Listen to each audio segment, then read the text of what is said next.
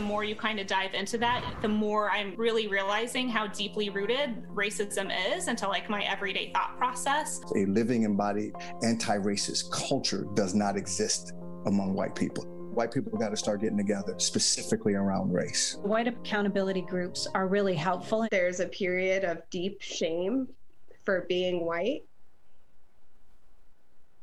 this is really sick and it's a complete dead end that will tank the country if we allow it to continue. Everyone is created equal in the eyes of God, and if you don't act that way and judge people based on who they are and what they do, the choices they make, and instead judge them on the color of their skin, it's over.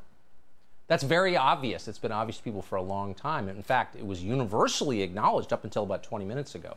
But the Washington Post, owned by Jeff Bezos, the New York Times, and a few other big outlets like CNN and NBC, are leading the charge in the other direction. The video you just saw, which is deranged, was released unironically without scolding comment by the Washington Post on Friday as part of a new series it calls The New Normal. Then, a day after the video went up, the Washington Post published, published a hit piece on a journalist called Chris Rufo. Now, no one has done more in this country than Chris Rufo to expose so called critical race theory for what it really is, which is racism, unadorned. It's systemic racism, if there ever was it. He has said that clearly, and they hate him for it. Welcome, everyone. Welcome. I am Mr. Chase H. You are tuning in to the Act, Protect, Engage podcast.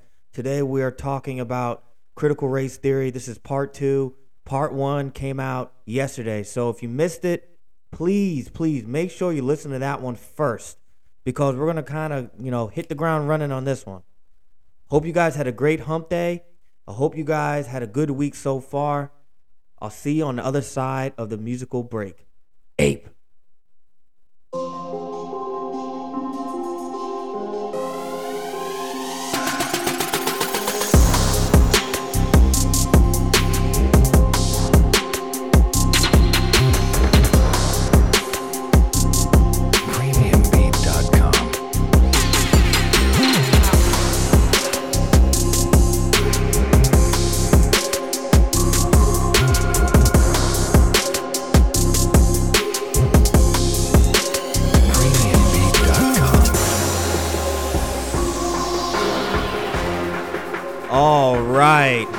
Beat is fire. We are back with another great episode of the Act, Protect, Engage podcast.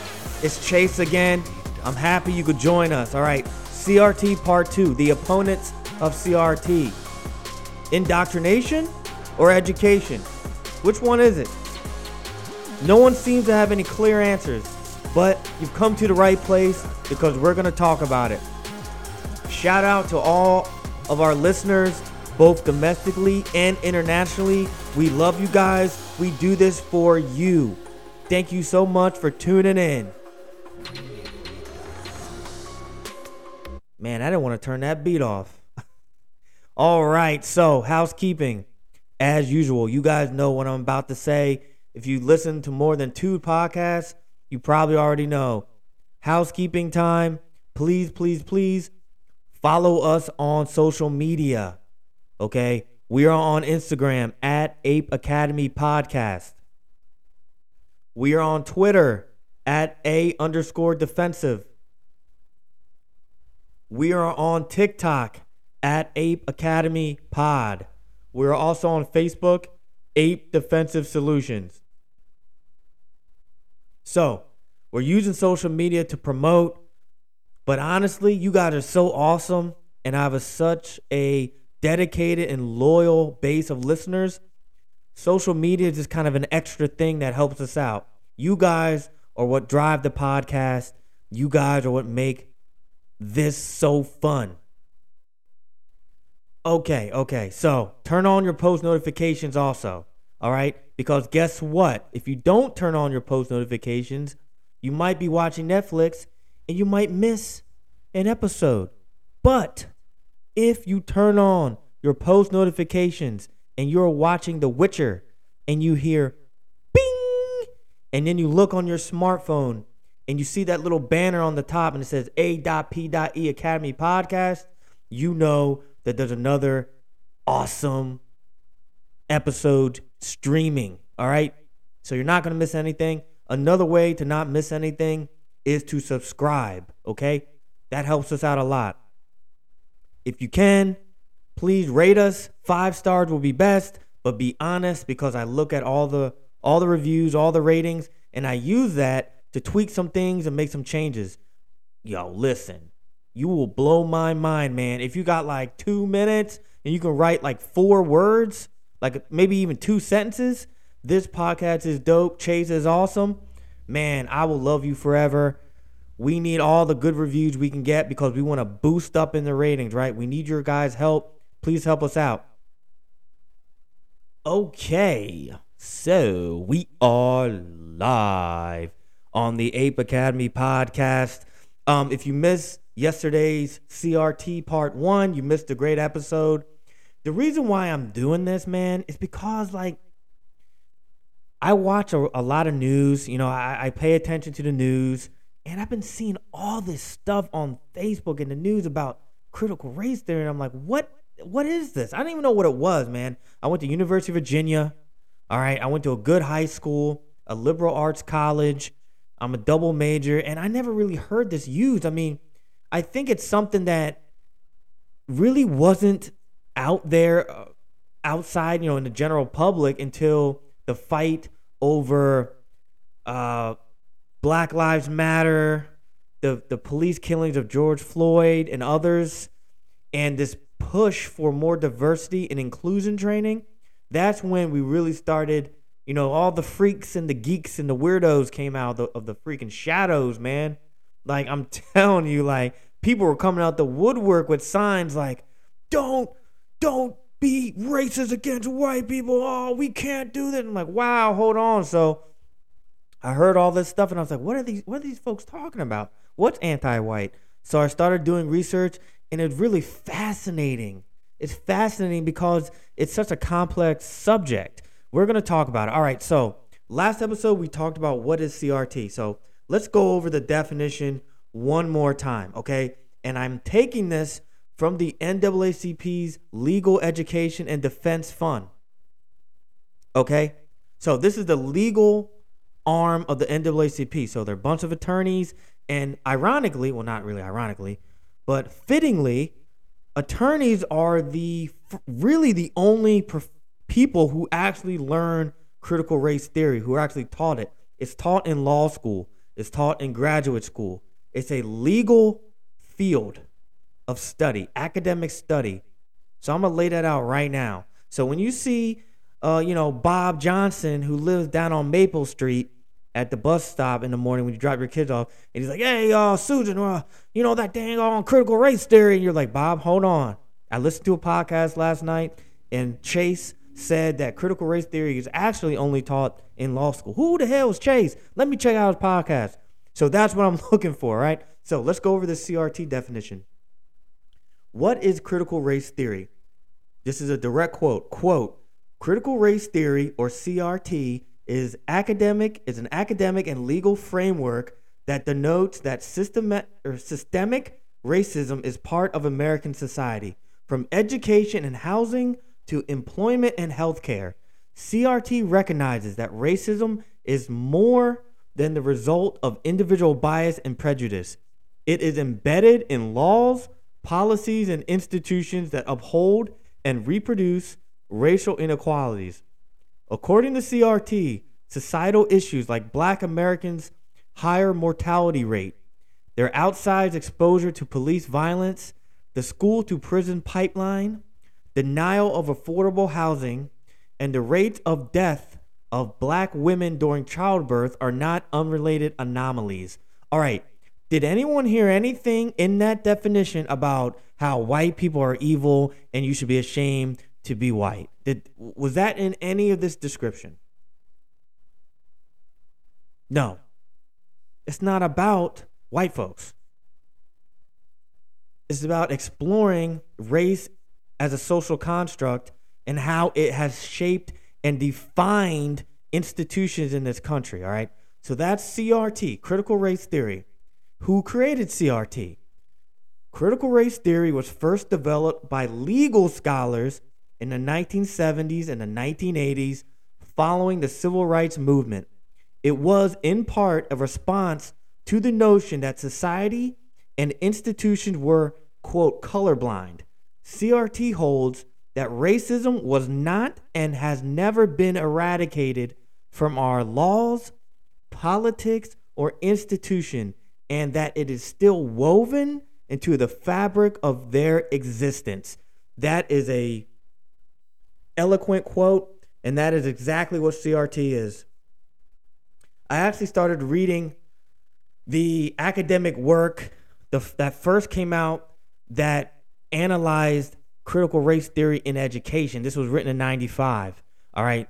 And if you haven't read that, then you probably don't, you probably shouldn't be speaking on on, a, on, a, on a news program.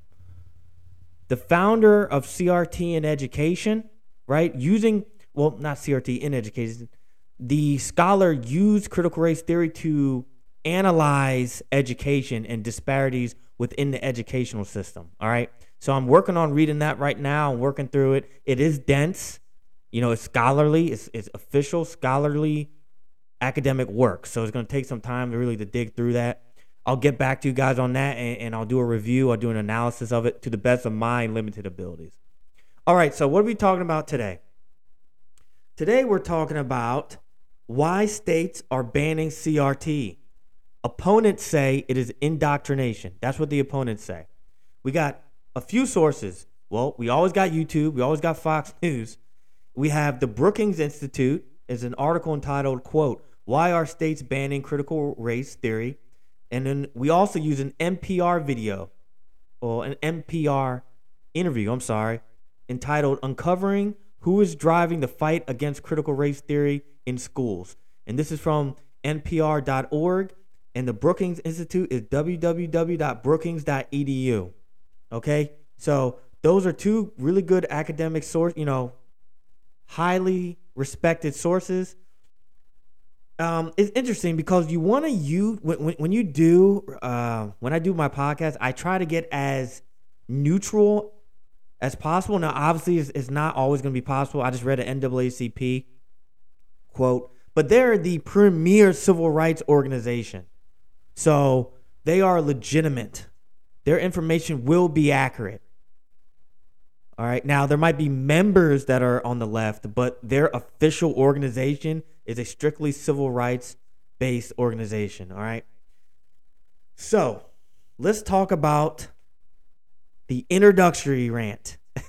we talked about that yesterday. I just started doing it yesterday. You know how everyone, like Chris Cuomo used to have one before he got fired? I think Don has one. Don Lemon on CNN. I think Tucker has one. Mark Levin, I think, has one. The Ben Shapiro show, that's an entire monologue. So I always do a rant in the beginning of my podcast. This is from Chase. This is the views of Chase. What what happens when people fear what they don't understand? What happens when people don't take the time to do the heavy lifting, the research and investigation required to understand a topic fully? What happens when political demagogues determine the opinions of millions of citizens? A new boogeyman emerges, a black sheep, an easy target on which to unload the frustrations of people who feel like their views are being unheard or underappreciated. Opponents of CRT call it brainwashing, indoctrination, Marxist rhetoric, radical left rhetoric, etc. Why is this such a divisive topic? Today, we are going to examine the counter argument. Why people are so unwilling to acknowledge CRT as a valid way to educate. All right? This is what we're talking about today. All right. Let's talk first about the bans, okay? The CRT bans, the legislation that is essentially banning critical race theory. All right, so in order to fully understand the widespread impact of critical race theory, we need to dig into some facts and, and statistics. The Brookings Institute conducted a full scale assessment of anti CRT legislation. Here's what they found in nine states Idaho, Oklahoma, Tennessee, Texas, Iowa, New Hampshire, South Carolina, Arizona, and North Dakota, nine states have passed anti CRT legislation. Arizona's legislation was overturned in November of 2021 by the Arizona Supreme Court. Fun fact, none of the state none of the state legislation that have passed actually mentioned the words critical race theory explicitly, except for two Idaho and North Dakota. So they actually say in their state law CRT. And I'm I have a list of all the the, the legal the, the the bills. So I'm gonna read some uh, excerpts from them. Okay. The legislations mostly ban the discussion, training, and or orientation that the United States is inherently racist, as well as any discussion about conscious and unconscious bias, privilege, discrimination, and oppression. These parameters also extend beyond race to include gender lectures and gender discussions. So it's not just about race, it's also about gender and sexual orientation as well. So it's not just a black and white thing. That's not what they're talking about. What what most of these bills are banning is discussion, training, and orientation. And it and they are very, very careful to make sure that you understand that there will be no talk about privilege of any one group over the other, discrimination by one group of the other, or oppression of one group to the other, right? Anti CRT henchmen in Montana and South Dakota have officially denounced teaching concepts associated with critical race theory. State school boards in four states, Florida, Georgia, Utah, and Alabama, have introduced new guidelines barring critical race theory related discussions. Local school boards in four states, Georgia, North Carolina, Kentucky, and Virginia, have also heavily criticized critical race theory. Almost 20 states have introduced or plan to introduce similar anti CRT slash diversity legislation. The Brookings Institute, they believe that Republican led state legislatures are continuing to roll back racial progress and also efforts to advance gender equality. Quote, law abiding or, or I'm sorry, law abiding, law, laws forbidding any teacher or lesson from mentioning race or racism and even gender or sexism would put a chilling effect on what educators are willing to discuss in the classroom and provide cover for those who are not comfortable hearing or telling the truth about the history and state of race relations in the US. All right, so I'm going to read excerpts from North Dakota's law. All right, that mentions CRT, right? North Dakota, House Bill 1508, which was signed by Governor Doug Berman or Burgum on 11-15-21, prohibits K through 12 public schools from instruction related to critical race theory, which is defined in the bill as the quote that racism is systematically embedded in American society and the American legal system to facilitate racial inequality. That is banned flat out. You cannot teach that. You cannot teach in North Dakota that the legal system is skewed or is weighted against a certain race. That's that's ridiculous. I mean, that's that's pretty much common knowledge. All right, let's go over a few a few other states. So we're going to go over Missouri. Well, first, we're going to go over Texas.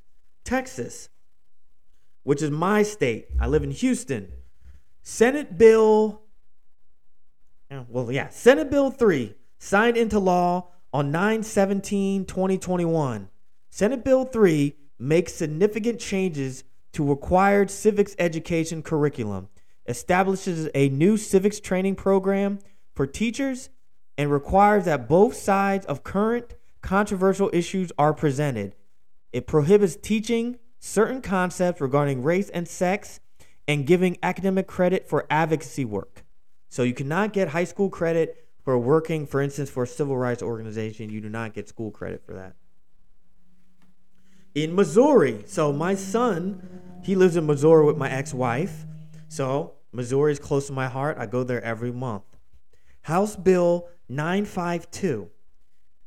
House Bill 592. Now this is proposed, I believe. These are let me let me double check. Yes. They are considering a band uh, a band. Yeah, they're considering a, a band like Motley Crue. Uh, okay, so Missouri is considering a ban, or they have pre-filled bills for the next session. So these bills are ready to go, and they're sitting in the chamber. So House Bill 5 952 would ban certain concepts from being taught in state agencies, school districts, public post-secondary institutions, and state-funded charter schools, including, which is my son's school, a charter school, including specified curriculum. These are they're banning these exact curriculums. The 619 project, Learning for Justice curriculum by SPLC, We Stories, program, programs by educational equity consultants, BLM at school, Teaching for Change, Zinn Education Project. State funding would be withheld from entities who violate these rules. So if you teach anything about BLM, the 1619 project, uh, whoever the other people are teaching for change, for change, you will not receive state funds. All right. So those are just three examples of some state legislation that uh, says no CRT in schools, although it's not being taught in schools. But that's not the point. All right. The opponents. Let's talk about the opponents. Who are these shadowy figures? Well, they're not shadowy. They're everyday parents, they're accountants, they're attorneys, they're doctors, they're construction workers, they're business owners, you know, paralegals. They ha- they come from a, a wide background. Stay-at-home moms, can't forget those. According to Brookings Institute senior fellow Rashawn Ray, many parents of school children are worried about their kids learning things in school that they do not have the capacity to address or the willingness to discuss. As a college professor, Mr. Ray has personally witnessed many students who are unprepared to tackle complex topics like race and gender. So they come to their class out of high school, straight from high school to college. They go to Mr. Uh, or Professor Ray's class, and he starts talking about certain topics, and they're like, "What? Like, we don't know how to we don't know how to learn this. We don't know how to uh, do this type of discussion." So this is a quote from him. Quote, as a college professor who does who does teach CRT as one of the many theoretical frameworks that I bring into the classroom, students are alarmed by how little they have learned about inequality. They are upset at their schools, teachers, and even their parents. So there's a sense that they're unprepared. And you know, even me with my 20-year-old, she goes to University of Texas, and I've learned like I've seen what she learns in high school and she goes to University of Texas, and it's like she, you know, she, she's struggling a little bit to to adapt because these high schools aren't preparing them for a diverse, vibrant, academically challenging world of college. College doesn't care. These university pro, uh, professors, they don't care if you didn't learn that in, in high school. They're still teaching it, so you better catch up, right? So I, I told her, you know, you know, it's okay. You know, your first first year was hard your first semester, but you're going to get better because you're going to adjust. You're going to learn how to do the work. You're going to learn how to do the discussions, how to do the reading, how to how to do the, how you know how to get along with your classmates. That's going to come. But I do believe that public schools need to do a little bit more with preparing their kids for more diverse environments, all right? That's just my personal opinion. Children are being exposed to things that parents can't explain, and that's a fact. They're coming into school. This is not a quote anymore, so the quote's over. They are coming into school and they're seeing things on the news or social media that they don't understand. Educators on the K through 12 level are not actually teaching CRT, but they are having to respond to questions from students. This is another quote from the Brookings Institute. Quote, but teachers are trying to respond to students asking them why people are protesting and why black people are more likely to be killed by the police. So these are the things they're hearing on the news, and they're trying to ask their teachers, like, I've heard, you know, I heard Mr. Johnson talking at the bus stop that black people are getting killed by police a lot. What's going on with that, Mrs. Taylor? I don't understand it, right? In June of 2021, oh, uh, FYI, none of these are real names, so I'm just making these up. So, so if anyone is Mrs. Taylor, please don't sue me. In June of 2021, NBC investigative reporter Tyler Kingkade, he did a piece for NPR when he examined who is who exactly is waging war against CRT and why. Early in the interview with eh, with NPR, Tyler contradicts the official narrative of many anti-CIT CRT state legislatures who claim that local schools are teaching critical race theory. So this is a quote from Tyler. Quote, you have a situation where virtually all school districts confronted about this are saying, we don't teach critical race theory. It's not part of our curriculum. But opponents are using CRT more of a catch all to include anything teaching students about systematic racism or any mention of white privilege. End quote. Many times, anti CRT opponents will point to, for example, a diversity workshop, let's just say, a uh, diversity workshop for employees or, you know, a uh, high school lesson for students. They will then highlight specific things that are mentioned in the training or in the lesson that they say is an example of CRT. And then they'll turn around and claim that it teaches students that they are either oppressors or the oppressed. And basically, that America is a racist country at its core with no redeeming value. So,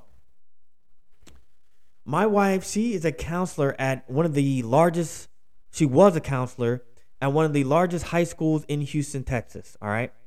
It's a very affluent area. Um, you know, there's mostly, you know, the races are pretty, you know, pretty set. We're not going to say what race predominates, but you can guess. It's in a fluid area, big houses. So their high school is only for their community. So they have this big community in Houston, and their high school only serves their community, but it has 3,500 kids in it. So there's a ton of kids that go to this high school, right?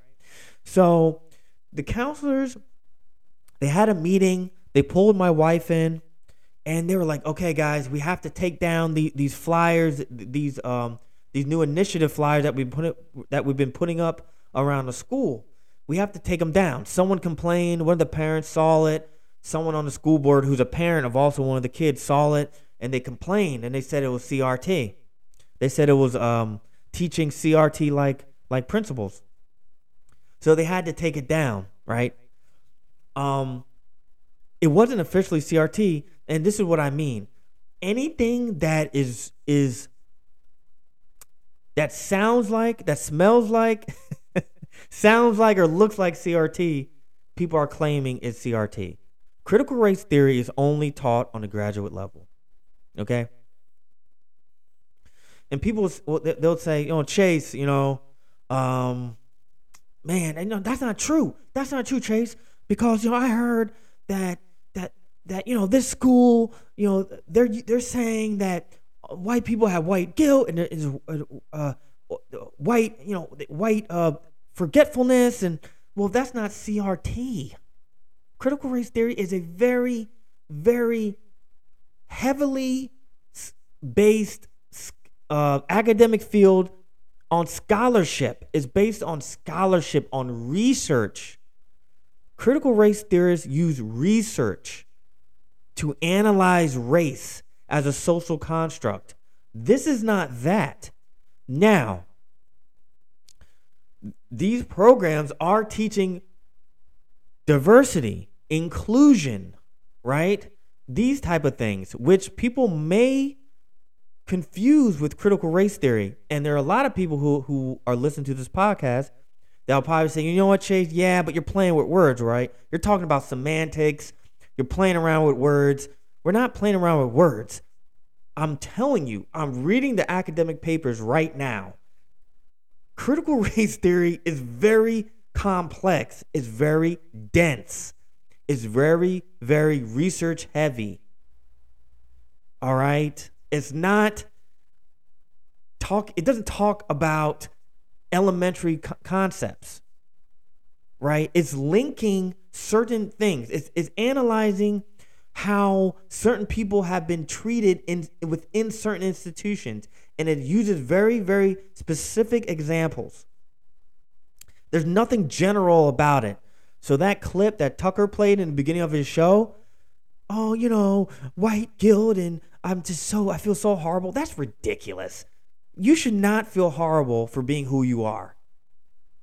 There's always going to be extremes, right? There's always going to be like, you know, there's always going to be people who are going to take everything too far. Like you'll see that you know you know uh, the girl you know the girl you know at the local yoga studio that you see every every morning. And you know how she she only drinks a, a liquid diet? There's always someone at your job or at the yoga studio or at the gym that only eats grapes. There was a guy that i work with with, on, with that only ate grapes. He was on a grape diet.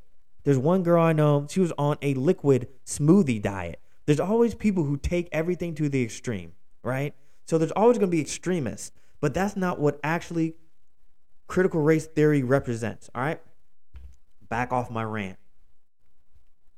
All right, conservative parents are even more opposed to critical race theory than Republican lawmakers. Many of these parents, if asked, will deny that structural or systemic racism even exists. Quote, this is from the uh, investigative reporter. Quote, I've talked to a lot of parents on the side of opposing critical race theory. And many of them have told me they don't believe that systemic racism even exists. End quote. So, most of the parents, most of these same parents will also de- deny the existence of white privilege. Tyler goes on to say, quote, I've had conversations with parents who say they don't think that they have any sort of white privilege, even though they are white. So they're not going to see it, right? Concerned parents proclaim CRT as divisive and that it teaches divisive concepts. Black Lives Matter seems to be at the heart of this accusation. Tyler found that parents believe that kids should not be taught about whether black people, people of color, are, are disproportionately harmed or mistreated by police. The problem is that even elementary school kids, they see what's on TV. They hear what their parents and friends, parents talk about amongst themselves. And they need some sort of perspective, some sort of frame of reference to understand these issues. So we, we, we just can't ignore them, right? We can't just say, well, well, we haven't figured it out yet, Johnny. We just haven't solved police brutality. Maybe one day we'll get it. Tyler says, quote, if we want our kids to be prepared to talk about them, to address them as they become of age. We need to start teaching them when they're young. All right, so I'm gonna um, right now. I'm gonna take a quick musical break. Give myself a quick water break. We'll be back in a flash. I hope you guys are enjoying the episode. Let me know if it's too dense in the uh, review, or just message me on Instagram or Twitter or whatever. All right. God bless y'all. Ape. Yeah, yeah, yeah, yeah.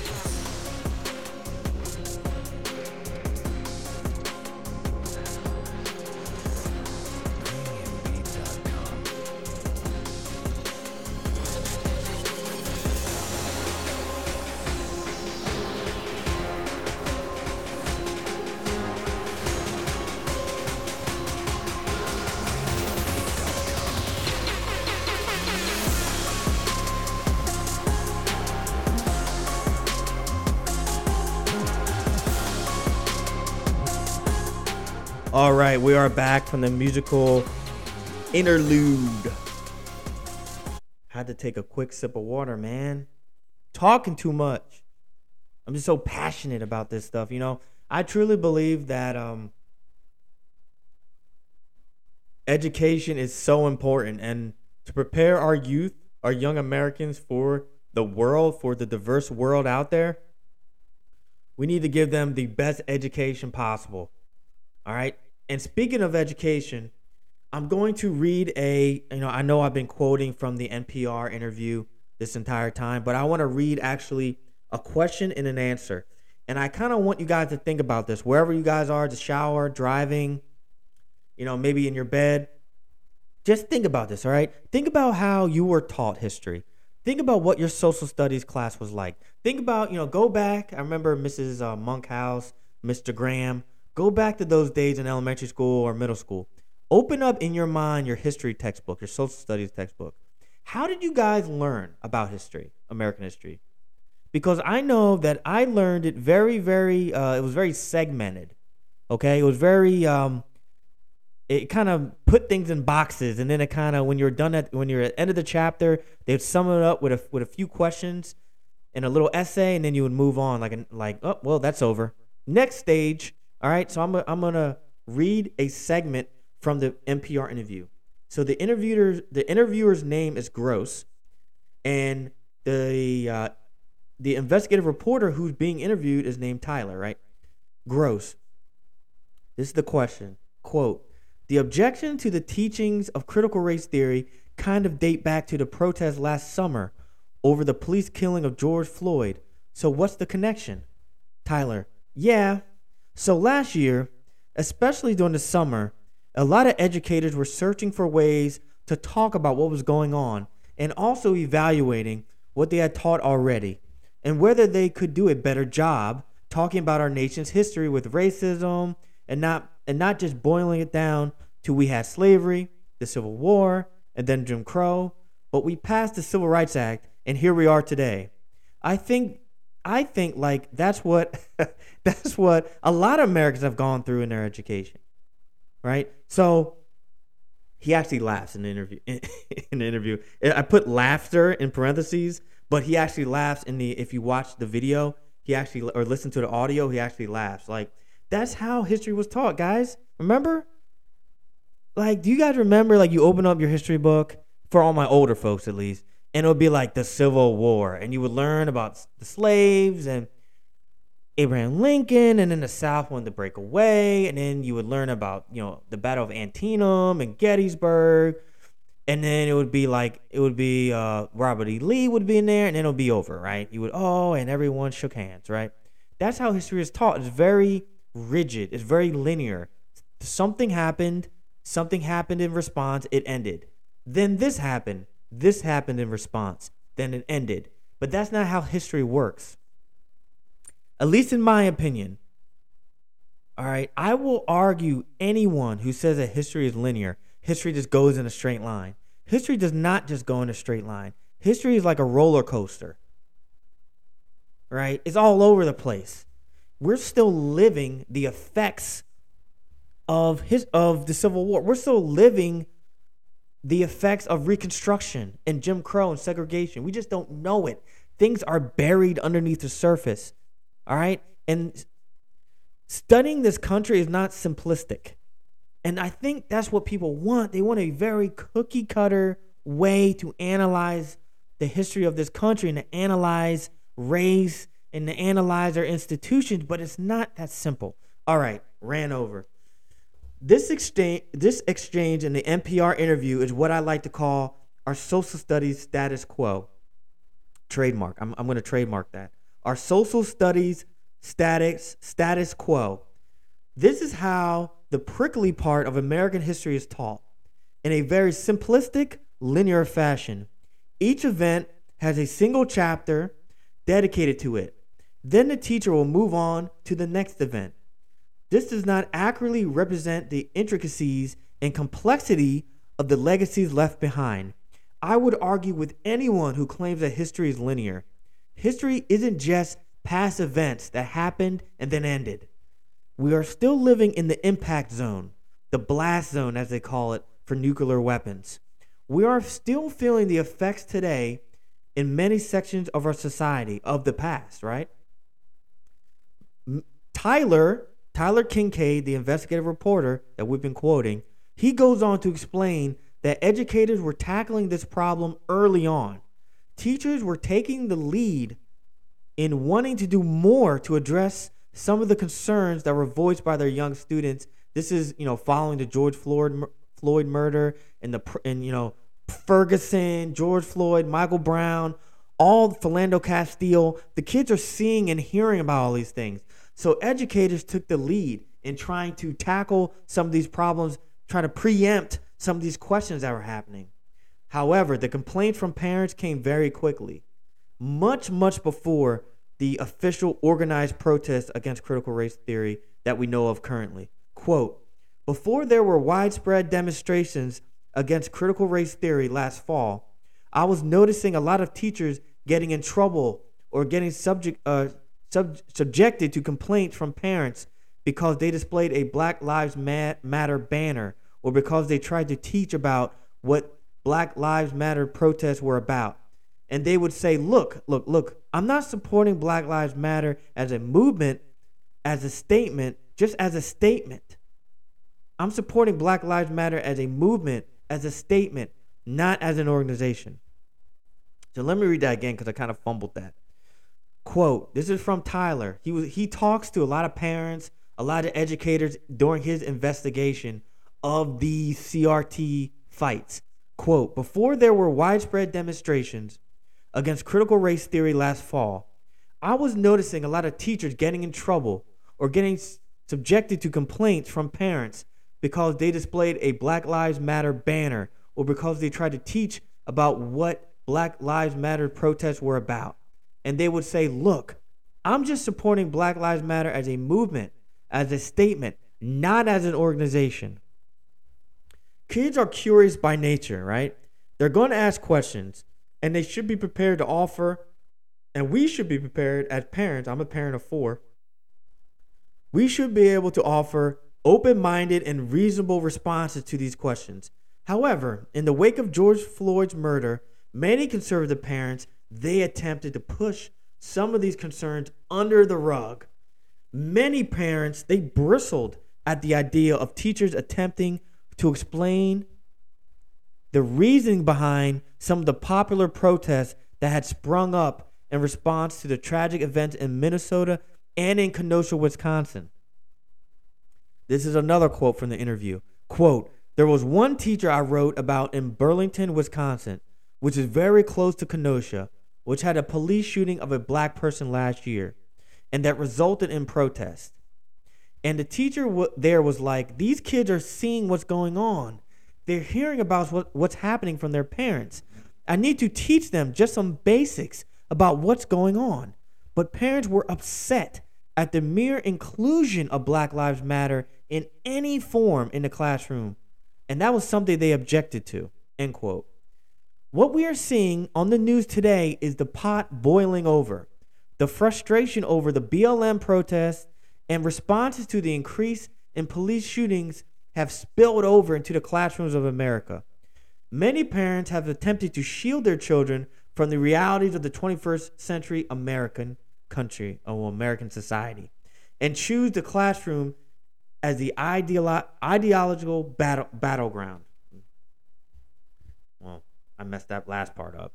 Basically, what I'm trying to freaking say is parents were trying to shield their kids from the realities of life in America on the ground in real life, not in a video game, not in virtual reality. Like ever seen those those VR helmet things? No, this is real life.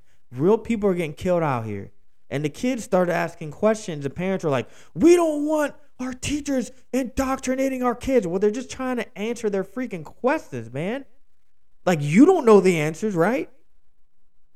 So if they go to school for eight hours a day, and then you work until seven, and then when you do work, you get you get off, crack open a microwave dinner, and drink a glass of wine, and sit downstairs and watch Six Hundred Pound Life. Who's who's there to answer their questions, right? The teachers. All right, let's talk about some of the ugly tactics. Ooh, this is gonna be good. We're at what 44 minutes? Oh crap! I promise. I'm like I'm gonna be like a uh, black preacher today. I promise I won't keep y'all much longer. I'm almost done. And it's like two more hours. I'm almost done. Some of the tactics that have been used against school boards and school board members have gotten pretty dirty and aggressive. The fight got ugly quickly. Tyler noticed that most of the tactics got aggressive very, very fast. Most of the uglier disputes are taking place in smaller towns and suburbs. In general, the major fights are not happening in the center of large cities. The fights are occurring in places where everyone knows everyone. So the fights get personal almost from the jump. For example, in Cumberland, Mar- uh, in Cl- Cumberland, Maine, one of the lead activists against CRT put up photos of school board members on his front lawn, billboard sized photos, and then allegedly booby trapped them so that no one could take them down. Then he displayed and draped Christmas lights all over them so everyone could see him at night. In Loudoun County, Virginia, opponents of CRT announced recently that they would be driving around a mobile billboard on a small truck with a school board member's face in a can- in a campaign to get the member recalled. Money to fund anti-CRT protests are being raised at the local level.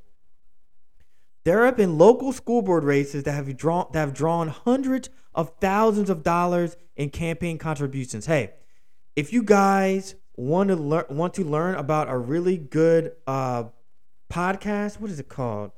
There's a really good podcast that I just started listening to. Give me a second here. It is called. Where is it? It's called Southlake. All right, it's it's on Apple Podcasts. If you guys want to learn about the fight over CRT, like if you want an example, let's say you live in Detroit and there's no fights about CRT, right? But if you want to know what I'm talking about, if you know, well, you could always Google it or YouTube it. But if you want to hear a podcast about it, Southlake is an outstanding program. I highly recommend it. I gave it five stars. All right. So there have been local school board races that have drawn hundreds of thousands of dollars in campaign contributions. Now, on a national political stage, this doesn't sound like a big number. But for a small town school board, it doesn't take a, a ton of money to make a big impact. School boards have never dealt with this type of campaign funding and money on this type of scale. Even threats of violence have been escalating. School districts in Nevada and Arizona have switched from in person to remote meetings because of security concerns. School boards have added extra security guards and metal detectors to deter violence. For some school board members, their lives have been have become truly frightening. Tyler spoke with supporters who had received death threats. Quote, I've talked to people who have advocated for equi- uh, equity curriculum or have, you know, been part of anti racist groups who have faced death threats and harassment online, leading them to install extra security cameras in their homes. Tyler recalls a school district in Missouri where security companies have been hired to patrol two administrators' homes just because of the volume and nature of the threats that have poured in. And the craziest part about it, all of these threats are tied in some way to a disagreement over how schools are talking about racism, gender identity, and sexuality issues. In multiple states, Texas, Virginia, California, crowds have arrived at school board meetings sometimes hours in advance, carrying signs, making noise, chanting, Stop CRT! Stop CRT! They throw stuff at people. It's, it's pandemonium. There have been complaints by board members that people are coming in from out of their district and have no children in their district and no connection to the schools. But they show up to cause trouble and speak about CRT.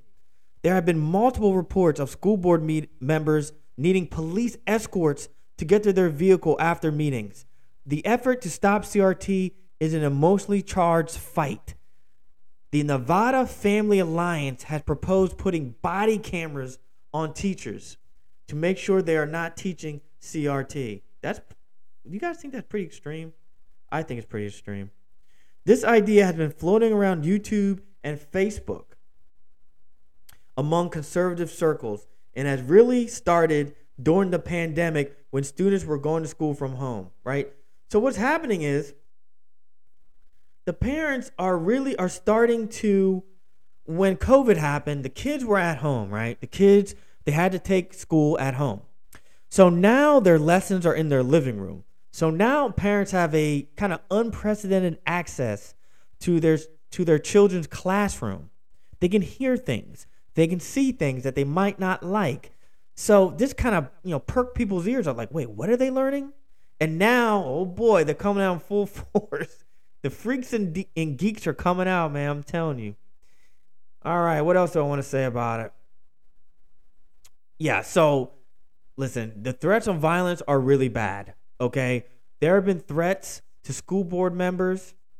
There have been threats to their families, and it's just insane because all they're trying to do is educate. I understand if you don't agree with it, and, and I can, you know, you know, I'm not supporting um, their viewpoint, but I can understand how you could have reservations about critical race theory if you don't know what it is. But since it's not being taught in schools, um, it really boils down to diversity, right? Inclusion, the the study of racism in our society, and I think it's sad that we have to go to these type of lengths, right? This is America in 2022. One of the goals of this new movement, this new anti-CRT movement, is to is to oust right liberal school board members. They want they want to reveal them for who they are. And uh, there have been a few school board members who have been targeted hard by right wing groups and have been quote unquote exposed, right? There, there have been petitions launched to get people recalled, to get people kicked out of their seats. It's been a mess. Uh, one state, they, uh, one local school board, one local community, they voted to oust the entire school board. And this is happening in communities that lean blue, that lean red, that are solidly blue, and that are solid, solidly red. It doesn't really matter where it is. You guys heard, I said Nevada, I said New Hampshire, I said California. This is a nationwide fight. And another thing that's been happening to school boards is that school boards have been feeling like they're under attack by conservative groups, by conservative interest groups, official groups. And these conservative groups have a lot of money, and what they're doing is they're filing all these legal documents to force school boards to make all their records public, right? And for a small school board to make every record they've ever had public, that is a monumental task and very expensive. And this is a very interesting phenomenon. Because, uh, like Tyler said in his interview, as a reporter, he files a ton of record requests, and it's really common because you know we're an open society and records should be available. But these are targeted record requests. They want certain things revealed. They either want everything revealed, like every record they've ever had, or they want very specific things revealed. This is more of an intimidation tactic, right? This tactic has been used specifically and very, very um, maliciously in Rhode Island in particular when where several school districts have been flooded with record requests. So, in one case, in South Kingstown, Rhode Island, a woman filled out more than 200 record requests within a within a couple months.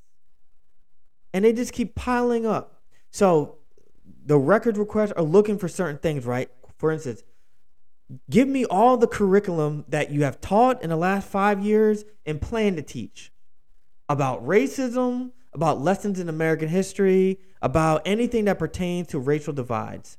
They're asking for everything from 10 years worth of emails with superintendents to 10 years of harassment and any type of harassment complaint. So they want 10 years worth of complaints, 10 years worth of emails, etc. The records requests have asked for things like the entire reading list for the English department, 7th through 12th grade for the last 10 years. And that was filed by a parent whose kid was entering kindergarten.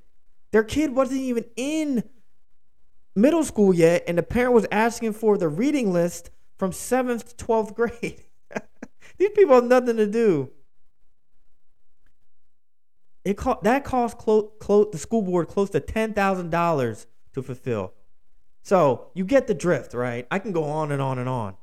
All right. All right. I, I have so many examples, it'll make your head spin. Those are just a few examples of what's going on at the local level at school boards. We got intimidation, we got um, legal action, we've got violence. We also have a lot of personal attacks, but there's very little actual information floating around. And I really hope that these last two podcasts has helped give a little bit more information about CRT. Now, there's part of me that wants to give you guys a like to back my words up. I'm reading the founder, right? The first scholar who used critical race theory in education. I'm reading her groundbreaking work right now. I'm tempted to do a podcast breaking it down, but I don't know if that's too academic or not. So if anyone has any feedback for me and you know any suggestions, let me know. That's all I got for now, guys. I hope you guys enjoyed the podcast. I'm gonna do one more podcast on CRT. I think I'm gonna do it anyway, that analysis, because I really I'm gonna back my freaking words up, man. You see, I study both sides. So I've talked all this big game. I've given you guys all this all these nice answers and nice definitions. But in order to really understand, you got to do the legwork. You got to break it down. So I'm going to break it down for you. Give me a few days and I'll get back to y'all. I hope you guys have a great rest of the evening and a great week. We got another Black Panther episode coming out Friday. Love you guys. God bless you. Have a wonderful rest of the week. I'll see y'all Friday. Remember, put God first, put your family first, God and your family. God is always first, though. Get after it, stay positive, do the work, and don't let anyone tell you you can't achieve your dreams. God bless y'all. Ape out. Uh oh. The king is back. Uh. Yeah.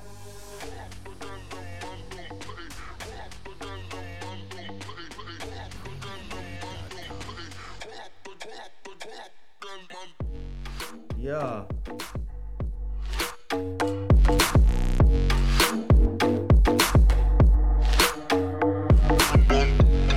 premiumbeat.com.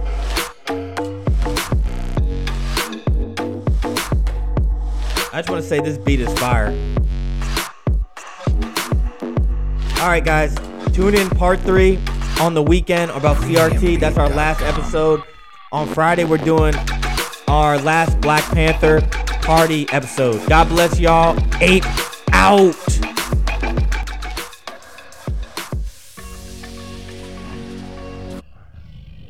See y'all next time. Peace.